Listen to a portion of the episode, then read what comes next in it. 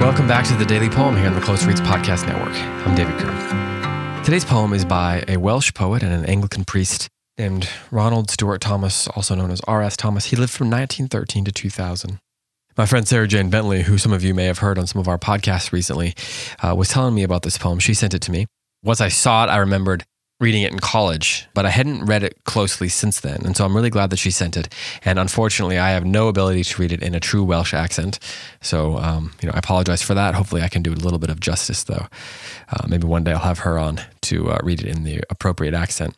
But I wanted to share this poem with you. It's quite mysterious and haunting, and it's really worth sharing on this podcast. It's called Welsh Landscape, and this is how it goes. To live in Wales is to be conscious at dusk of the spilled blood that went into the making of the wild sky, dyeing the immaculate rivers in all their courses. It is to be aware, above the noisy tractor and hum of the machine, of strife in the strung woods, vibrant with sped arrows you cannot live in the present, at least not in Wales. There is a language, for instance, the soft consonants strange to the ear. There are cries in the dark at night, as owls answer the moon, and thick ambush of shadows hushed in the field's corners. There is no present in Wales, and no future. There is only the past, brittle with relics, wind bitten towers and castles with sham ghosts, mouldering quarries and mines, and an impotent people sick with inbreeding, worrying the carcass of an old song.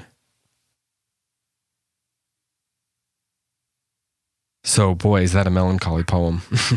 but it's haunting, you know. There's there's all these um, images of kind of hauntedness, ghostliness, you know, mystery. I, I just did a little bit of a Google search on it to see what people were saying about it and to see what its reputation is.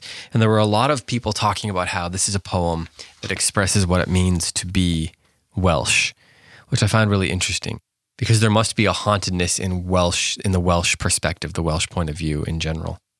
You know, this is a, seems to be a poem about the, the idea of, of preserving a culture. You get the bit about the language, for example. You cannot live in the present, at least not in Wales, uh, R.S. Thomas says because, for instance, there's language, the soft consonant, strange to the ear. The language itself is not changing, um, not very aggressively anyway. Um, and, and Sarah Jane was even telling me that when she was young, she would go to villages there where, where they didn't speak English, despite its proximity to England, um, that she would work with young women who didn't speak English, and so she'd speak Welsh with them. And so, well, the Wales, for its existence, has been trying to preserve its own independence, um, its own freedom. There's a wildness there. Um, in the landscape. I don't want to say there's a wildness in the people, but there's a wildness in the place that seems to sort of be underneath the surface there. Um, you know, there's the strife in the strong woods, vibrant with sped arrows. That sounds like Hopkins there. Um, the uh, cries in the dark at night as owls answer the moon, and thick ambush of shadows hushed at the field's corners. So there's a sort of ghostliness under the surface um, that seems to be haunting the island as it as it attempts to, in some ways, um, unsuccessfully assert its own independence against uh, the onslaught of a world that would rather um, not allow it to preserve that. And so, you know, this poem is is really haunting and, and lovely in how it expresses that. I'm not Welsh, of course, so I don't know that I can really do justice what it, you know what that feels like. I, I, I, you know I can't. But in some ways, you know, it reminds me of a lot of um, the sort of hauntedness that you'll find in a lot of uh, American Southern poems, particularly in the after the Civil War. So uh, here one more time is R.S. Thomas's Welsh landscape. To live in Wales is to be conscious at dusk of the spilled blood that went into the making of the wild sky, dyeing the immaculate rivers in all their courses. It is to be aware, above the noisy tractor and hum of the machine, of strife in the strong woods, vibrant with sped arrows. You cannot live in the present, at least not in Wales. There is the language, for instance, the soft consonants strange to the ear. There are cries in the dark at night as owls answer the moon, and thick ambush of shadows hushed at the field's corners. There is no present in Wales, and no future.